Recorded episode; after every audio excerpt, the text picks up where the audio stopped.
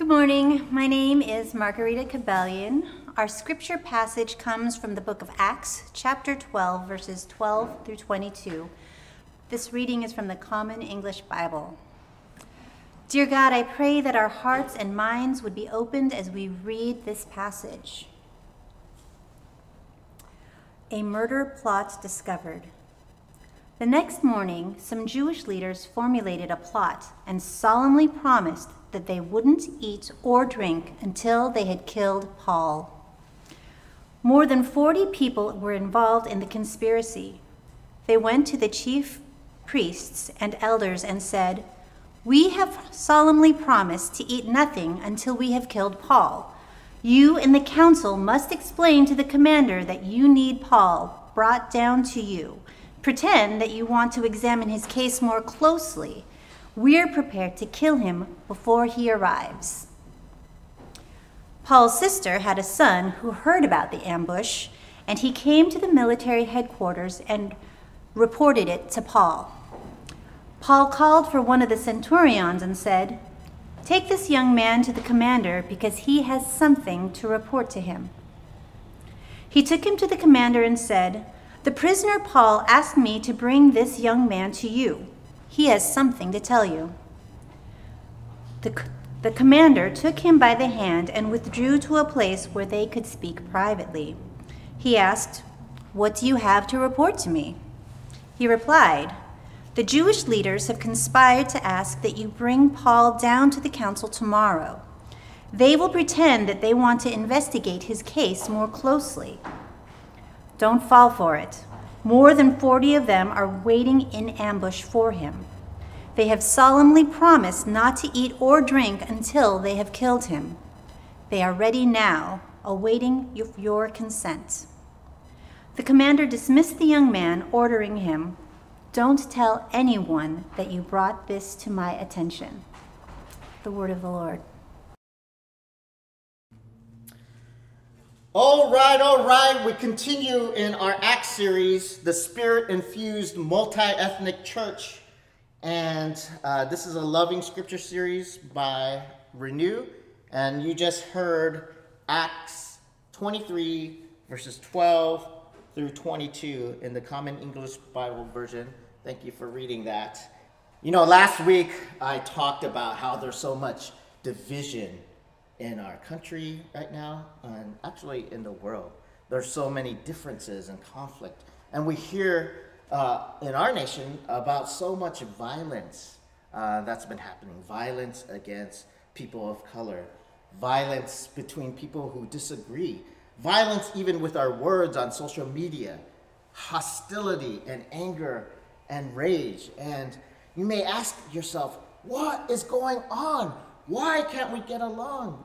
What is happening where ideologies and politics and other things can uh, cause us to have so much animosity towards people of a different tribe, people who hold a different belief system, people who um, disagree with us. Why is it so hard to communicate? Why is it so hard to be civil? Why is it so hard to even worship in the same place together?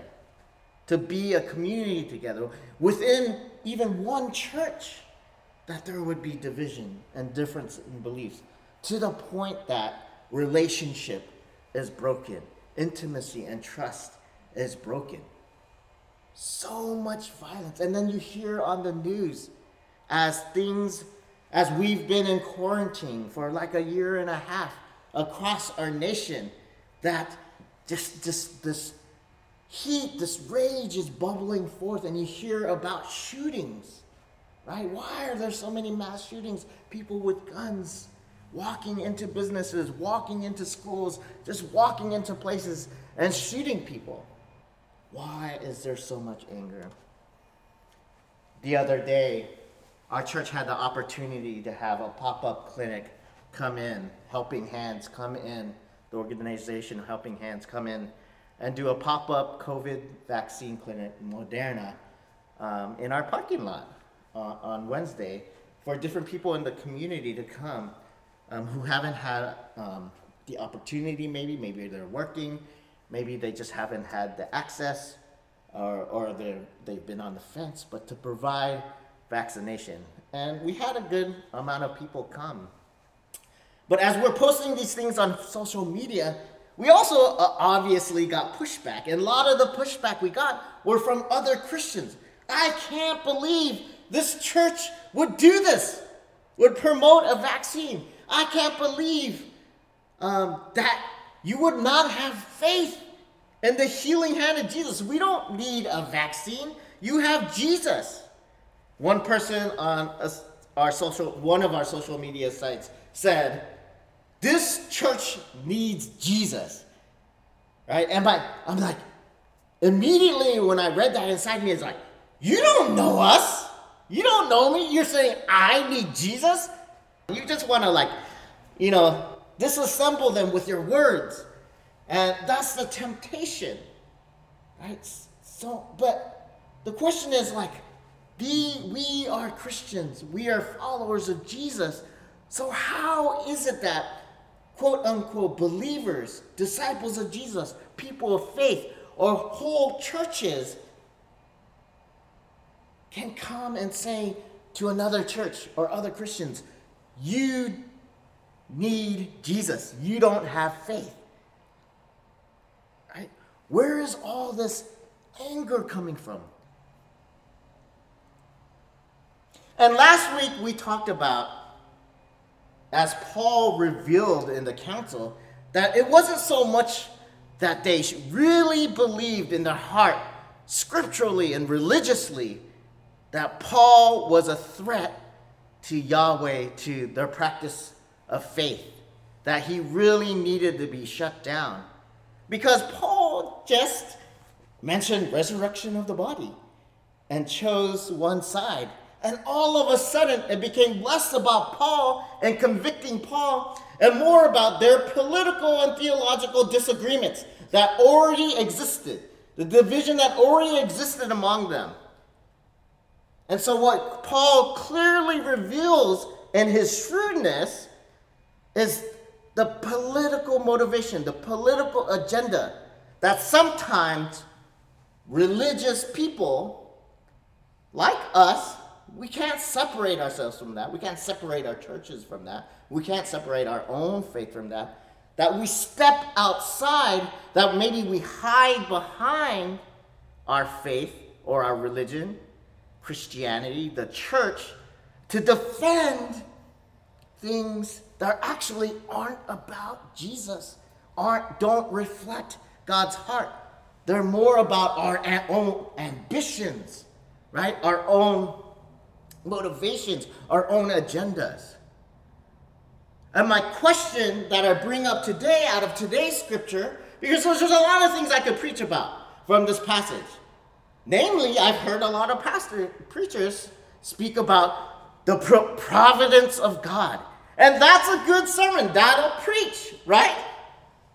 Paul is in danger. There's a plot against him, right? No one knows about it. The commander, the Roman commander, is about to deliver Paul into an ambush. These religious leaders uh, go to the religious council and say, hey, go tell the Roman commander that you want to keep meeting and talking about Paul. You just want to continue the conversation and the dialogue to see, get down to the bottom of what's happening and come down to decision. It'll be a civil discourse, right? Just come, have a meal, come to our house, and let's talk about Paul and, and, and resolve this. But as he's on his way to you, the council, don't worry about it. You can wipe your hands clean of this. You can say, Oh, I had no part of this. We will ambush him on, the, on a road, in the alley, and take his life. So there's this plot. And the commander is just about to deliver Paul into the jaws of death. And Paul's nephew like we only hear about Paul's nephew maybe one other time in the New Testament. Paul's nephew learns of this plot and warns Paul, and then Paul says, Go tell this to the Roman commander. Go, go tell him. Don't tell anyone else. Right?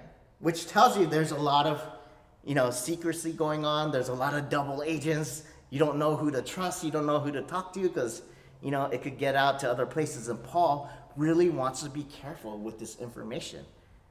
Right? Paul is into uncovering plots and is still into preserving his own life, if it means that.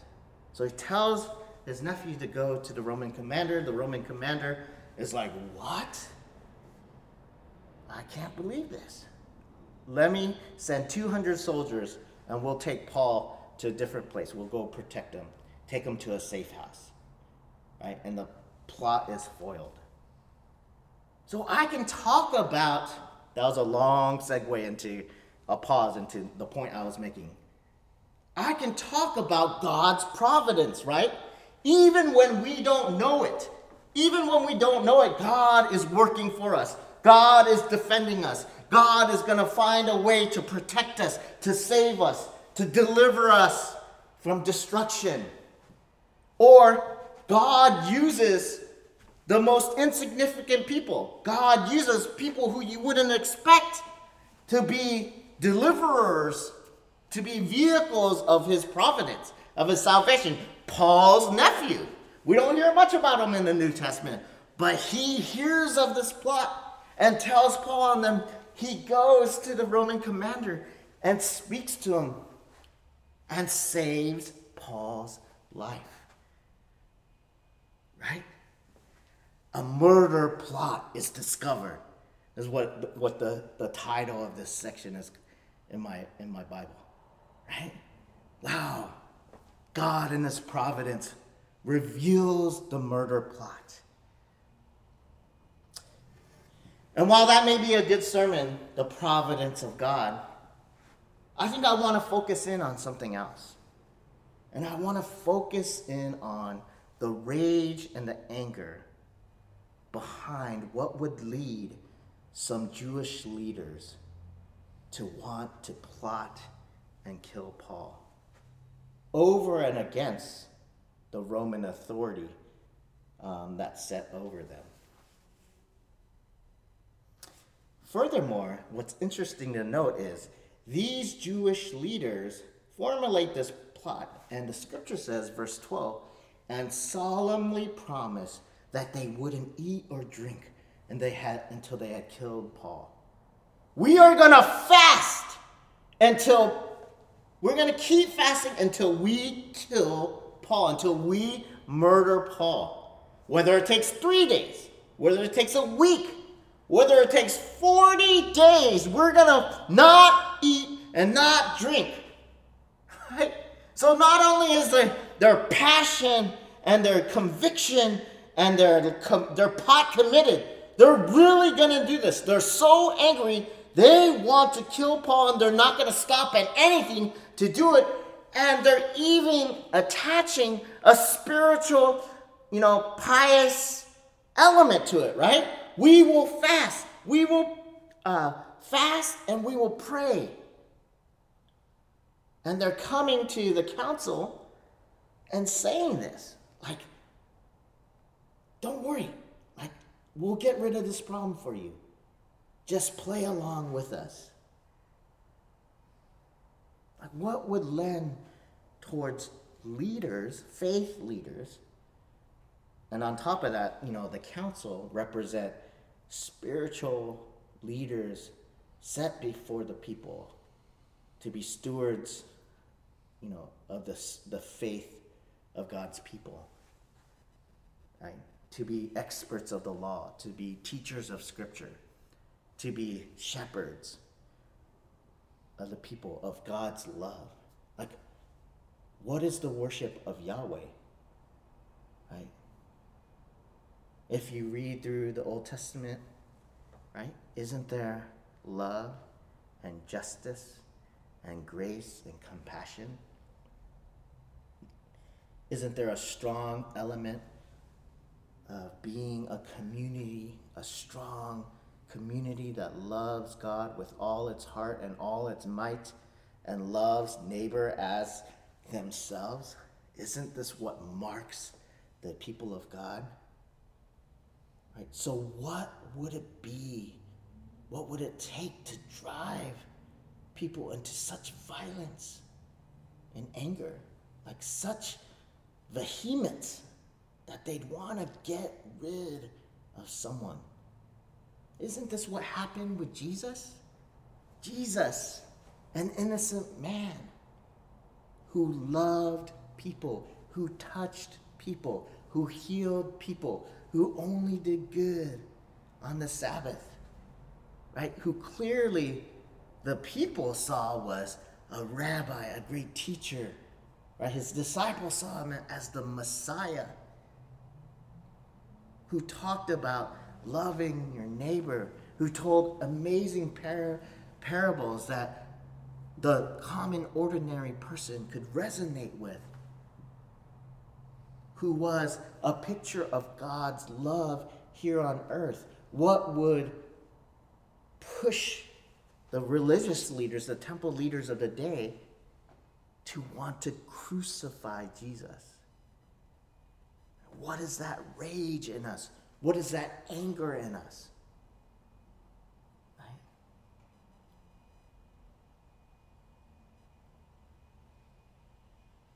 Having uh, been in counseling a lot throughout my life in different different sessions, or having counseled people, or just being uh, engaged with my own family, we know. Let's take the family one. We know that it's hard to hang out with family. And for many of us, I'm not saying everyone, some of you are like the Brady Bunch and get along with your family and it's happy time, right? But for many of us, COVID uh, quarantine has been a reprieve. Like, oh, I don't have to get together at Thanksgiving with my parents and my siblings. Oh, I don't have to get together at Christmas with my parents and siblings because whenever we get together, they push my buttons, right? I'm at peace in my own life, in my own city, raising my own family. I don't have to deal with the, the, frustration and the impatience and the rage that comes when, oh, that one thing your mom just says it in one particular way, or your dad says this, and it just pushes that button. and You're like, all of a sudden, you're 12 years old again, and you're like, take me away! I want out of here! right? Family know us deeply. They know the we know the precise ways, the, the very buttons to push to elicit anger or frustration. Or you're in a certain situation, you're stressed, and something just releases. Maybe it's, you know, an experience of hurt you had in the past. Maybe it's an experience of rejection you had in the past or of being abandoned in the past. Right? And someone says something or an incident happens and your emotional reaction to that incident is more, right? Way more. You're overwhelmed. Way more than what the situation actually should should cause you to react. That's because a button has been pushed. Pandora's box has been opened. And that's the same, right?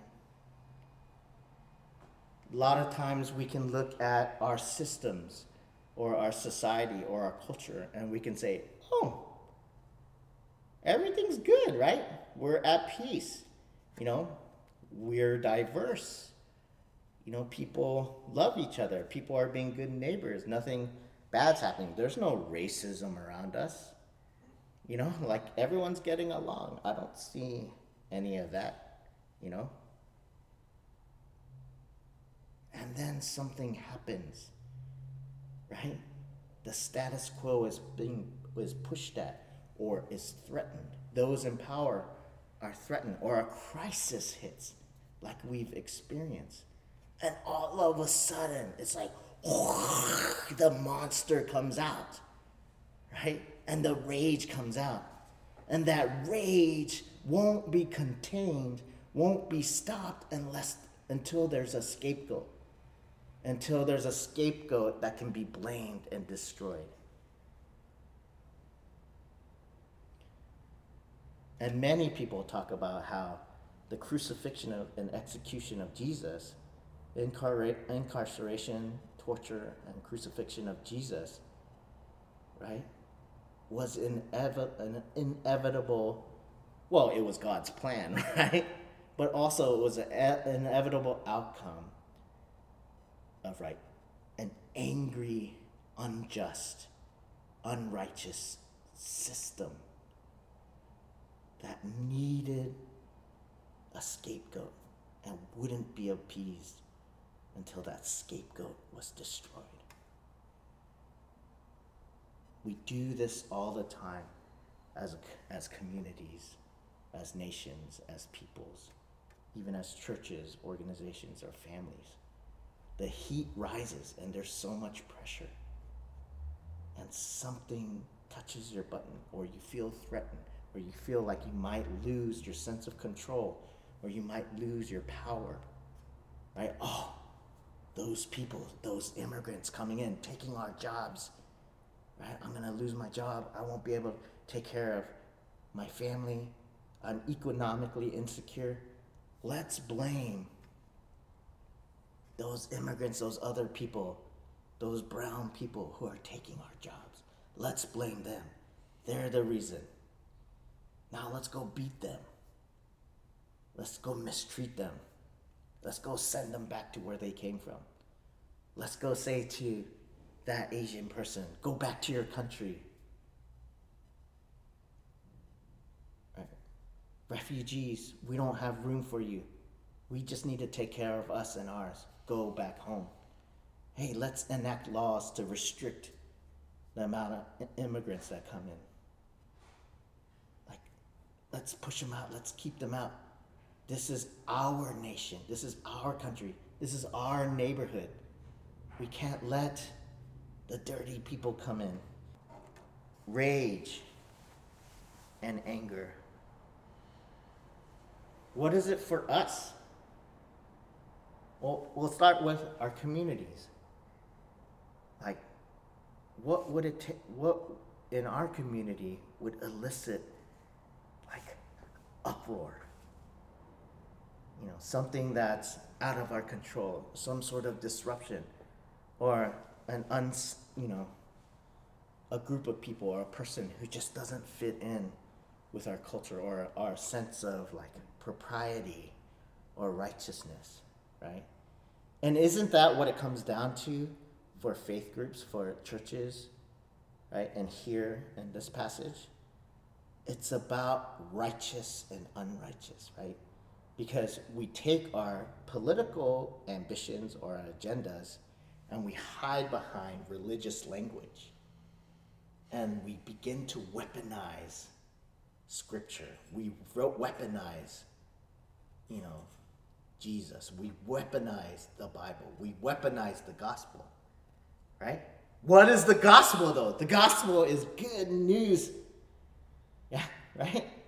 God's work working salvation in people's lives and that being good news.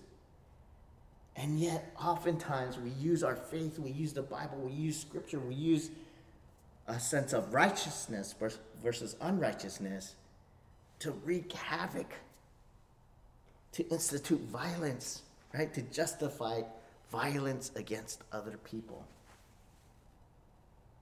Right? Let's get rid of those people. Let's teach those people. Right? Our denomination, the Evangelical Covenant Church, will have our annual meeting later this summer. And at this annual meeting, uh, one of the proposals on the table is a resolution um, against standing against the doctrine of discovery. And a quick history le- uh, lesson in the 1400s or so, there was a papal degree, uh, decree um, where the Pope said to people going out, you know, and sailing and discovering the new world, that that any new lands discovered were God's and would belong to um, the nation or the country um, who discovered that land, in spite of whatever people were living there, before. Whoever was living there, those were sav- those people were savages and would be, have to be enfolded into the faith. But land was ours, right? Discovery, uh, doctrine of discovery. If you discover it, God says it's yours because it is for God's mission, right? You can imagine, right? And what did I see the other day um, in the news in Canada? They discovered the bones of children outside of a school of native children, right? Indigenous children in, that were part of these schools that were kind of uh, there to enculturate indigenous children to be more like the white people that, you know, were colonizing them. Or you hear stories of slaves, right? And other atrocities against Native Americans in the discovery of our nation. All of that violence, all of that anger. Let's kill Paul. Let's kill Paul because God is behind us. It doesn't matter. We are right, they are wrong. And we still do that. Maybe not in such vicious ways, but we have a tendency to be like, we are righteous, we are in the right, and we have God behind us. And this is why I can mistreat you. This is why it doesn't matter what it says in the Bible about God's love for the foreigner or the refugee, the stranger, the widow, and the orphan, or how much Jesus talked about the poor and loving the marginalized. In Luke chapter 4, the Spirit of the Lord is upon me, for I have come to proclaim freedom to the captives, the breaking of the chains, and good news for the poor. No, don't worry about that. What you read in the Bible about God's heart. Where in scriptures does God say, push people out? This is your land. Take that land. That's your land. Where in the scripture does it say that? And yet, we justify our violence and anger and destruction of other people in the name of Jesus, in the name of God. And this is what I see in this passage. Right? That the system is set against Paul. That the evil in humanity and its institutions are set against Paul. The supposed faithful and peaceful ones, the loving ones, right? When pushed, when their backs are against the wall, we see your true colors. We see the true colors. Where money is threatened, where power is threatened, where position is threatened, we see the true colors come out. And, church, where does that leave us? Just as Paul is shrewd and he can see all of this and he knows how to negotiate this terrain, we need to open our eyes, right? And be street smart, right? Institutional racism smart, systemic oppression smart, right? We need to be aware and wise to the ways of the world, not be like deemed uh, ineffective because we're in our corner here, being like, Happy Jesus, let's praise God, the world is good, we are family. Praise God, right? But we have eyes to see truth. We have eyes to see the world as it is, and we're willing to call it out. We're willing to stand up against it. We're willing to speak truth and not compromise, even if it means persecution, even if it means not being liked, even if it means we remain a small church labeled progressive or liberal, right? We don't need any of those labels. We just need to be a church that loves Jesus and knows and loves Scripture and is about God's work of good news and renewal in the world. Right? Because the way I see it, what I see in the New Testament, if you're loving people, people will try to kill you. That's what I see here. Wow. Don't be naive. For us personally, as individuals, what are the things that push your buttons? Right?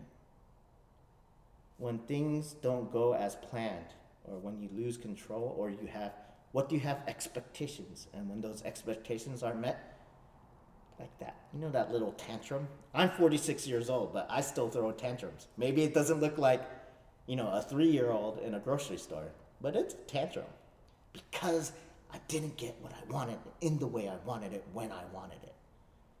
So, what is that in your heart that causes you to throw a tantrum and get angry or want to gossip about someone, tear someone down? We don't, most of us are probably never actually physically violent, but we can be violent with our words in the ways that we speak about other people and the ways that we position ourselves you know, to step over people, to make that ourselves look good and them look bad, to destroy someone's reputation, or to be like those people over there. What are the ways we do that? So we're going to take some time as a worship uh, music plays um, to confess, you know, to pray on your own, or if you want, you know, just confess um, in, in the comments. Um, and then we'll close this time with prayer and be sent on our way. God, as the music plays, will you make us a humble people, um, a people that has eyes to see, um, where evil has taken foothold and is um, stirring up trouble, bad trouble, stirring up violence, stirring up enmity and animosity among us, with other people, inside us, with our family members, and show us how we can be culpable or we're vulnerable to that, to use righteousness to justify um, our own um, selfish and angry ambitions. Help us to confess. Amen.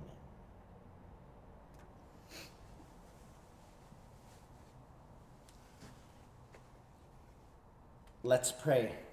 Thank you uh, for that time to sing and worship and reflect, and thank you for those things that were shared. And the things that were not spoken, we trust that you heard. Your spirit is even now moving to transform and to heal and forgive and to lift us up as new people every day. In Jesus' name, amen.